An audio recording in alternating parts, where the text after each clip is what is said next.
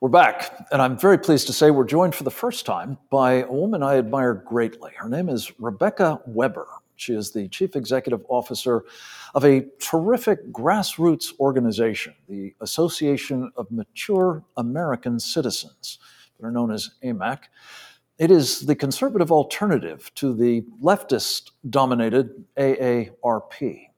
She is also the editor in chief of the organization's publication, AMAC Advantage, and the host of its Better for America podcast, on which I've been privileged to appear.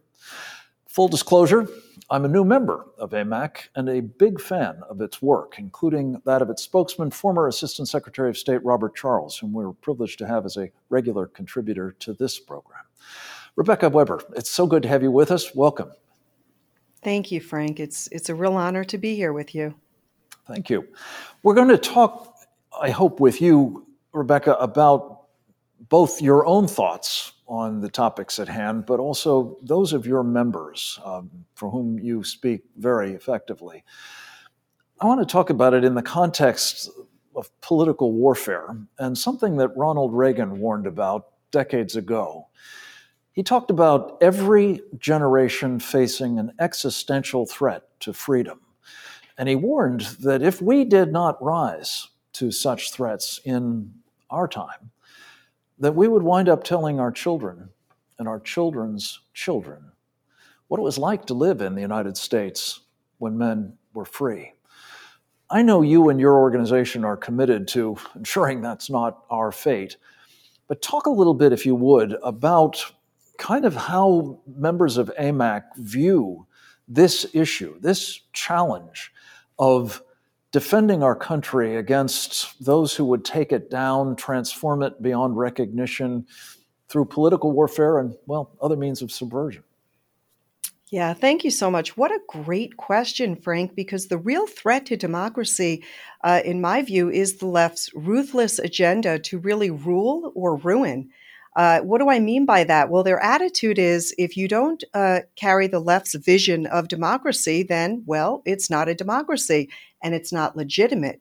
And I believe that Democrats already believe that because of their failure of uh, H.R. 1, which was one of their ways that they would rule, uh, that is off the table. That was the federal takeover of our elections. Uh, the real question now is what are they going to do when they're left with only the option of ruin? Uh, and uh, I love your quote by Reagan. I also, it reminds me of another uh, famous quote Liberty once lost is lost forever. Uh, when the people once surrender their share in the legislature and their right of defending the limitations upon the government and of resisting every encroachment upon them, they can never regain it. And those were words written by John Adams. Uh, and so that is really, those words, I think, rings true today. Ring true today. And AMAC members are recognizing that today our nation is facing unprecedented challenges.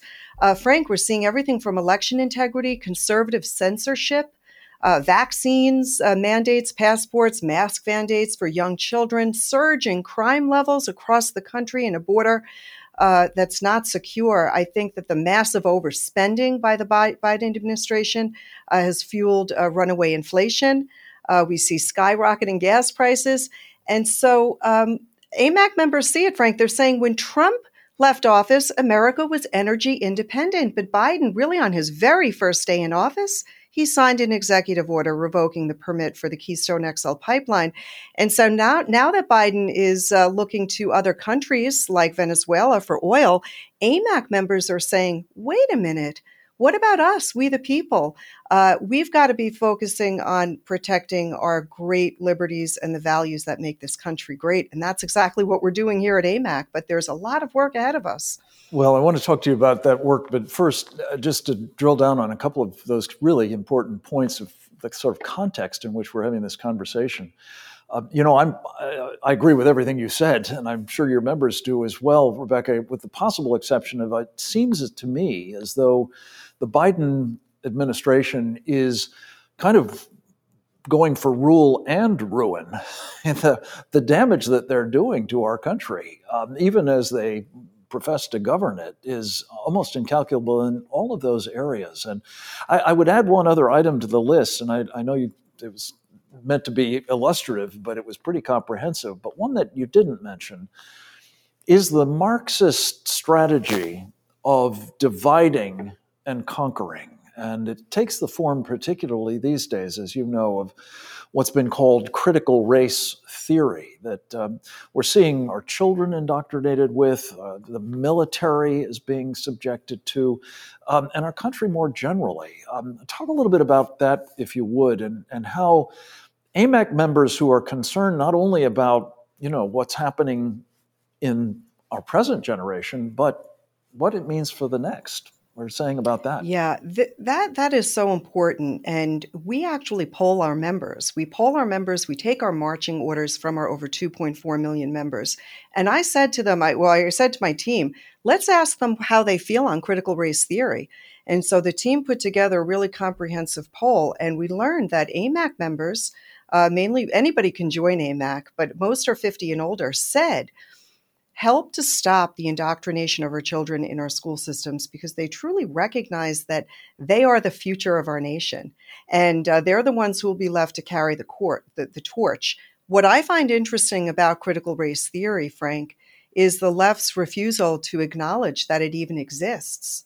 And when you are working in a country uh, alongside people who refuse to um, to see your side, and uh, if you don't, uh, essentially they just cancel you, that's a way to not get any work done. And so AMAC members are saying, what can we do? And so we're encouraging people to participate. When you see something, say something. Make sure you're talking and engaged with your children. I think that the pandemic has largely helped parents see through a lot of what their kids were being taught in school. Uh, but I also think parents and grandparents are stepping up and they're they're volunteering for their for their school board. They're showing up at meetings and they're speaking out. Um, we we want to make sure that we're not going along with these big institutions that are demanding we do things their way, or again, uh, they say we'll cancel you, we'll destroy your your uh, what you thought this looked like beyond our recognition almost. And so we're seeing that with critical race theory. We're seeing how how youth are being taught things like um, there's more than one gender. You can be a boy, a girl, or any of the other multitude of genders, and we know that that goes against science. And we also see that it's it's just so unhealthy because you know, Frank, as a mother and a grandmother, I like to remind my children every day that they are wonderfully made by an all powerful God who gives each and every one of us beautiful strengths. And um, our diversity is what really makes us such a wonderful nation that we're all so different we bring different gifts to the table and so we're going backwards when we try to get our children to embrace this dangerous way of thinking that we should we should judge people based on how they look not on the merit of their character uh, the color of their skin, as it were, going back to Martin Luther King. I, am so glad you mentioned institutions. Uh, in my commentary today, uh, Rebecca, I talk about the march, the long march through the institutions that has been underway at the hands of the left now for decades. Cultural Marxism, I think, is really what it amounts to. Uh, an institution that they're at the cusp of penetrating is perhaps the last that has felt their direct effect, namely the Supreme Court.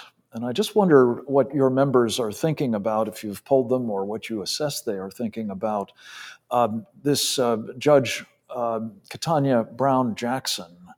And, and in particular, a piece that, that again goes to the heart of what you were just saying about our children. Um, her practice, uh, it seems a sort of inveterate leniency that she has felt towards those who are engaged in, or at least purveying, um, you know, pornography about child rape and torture and other forms of sexual abuse. It's unimaginable to me that such a person would be on the Supreme Court of the United States. What do your members think? Well, you know, our members are smart. They've got a lot of real good common sense. And so let's start when Senator Marsha Blackburn first said, Could you provide a definition for the word woman? And when Jackson responded, No, I can't. I'm not a biologist, uh, that's a red flag right there. Um, and moreover, I think Senator uh, Ted Cruz, uh, he revealed uh, since 2019 that she served on a school board of trustees in Georgetown Day School. Now, what's really interesting about this, uh, Jackson, I believe she expressed that she was unaware of some of the materials that were being shared. Uh, but she did say that she witnessed a transformative power of rigorous progressive education that's dedicated to fostering critical thinking, independence, social change, and social justice. Uh, what I'd like to say to that is that.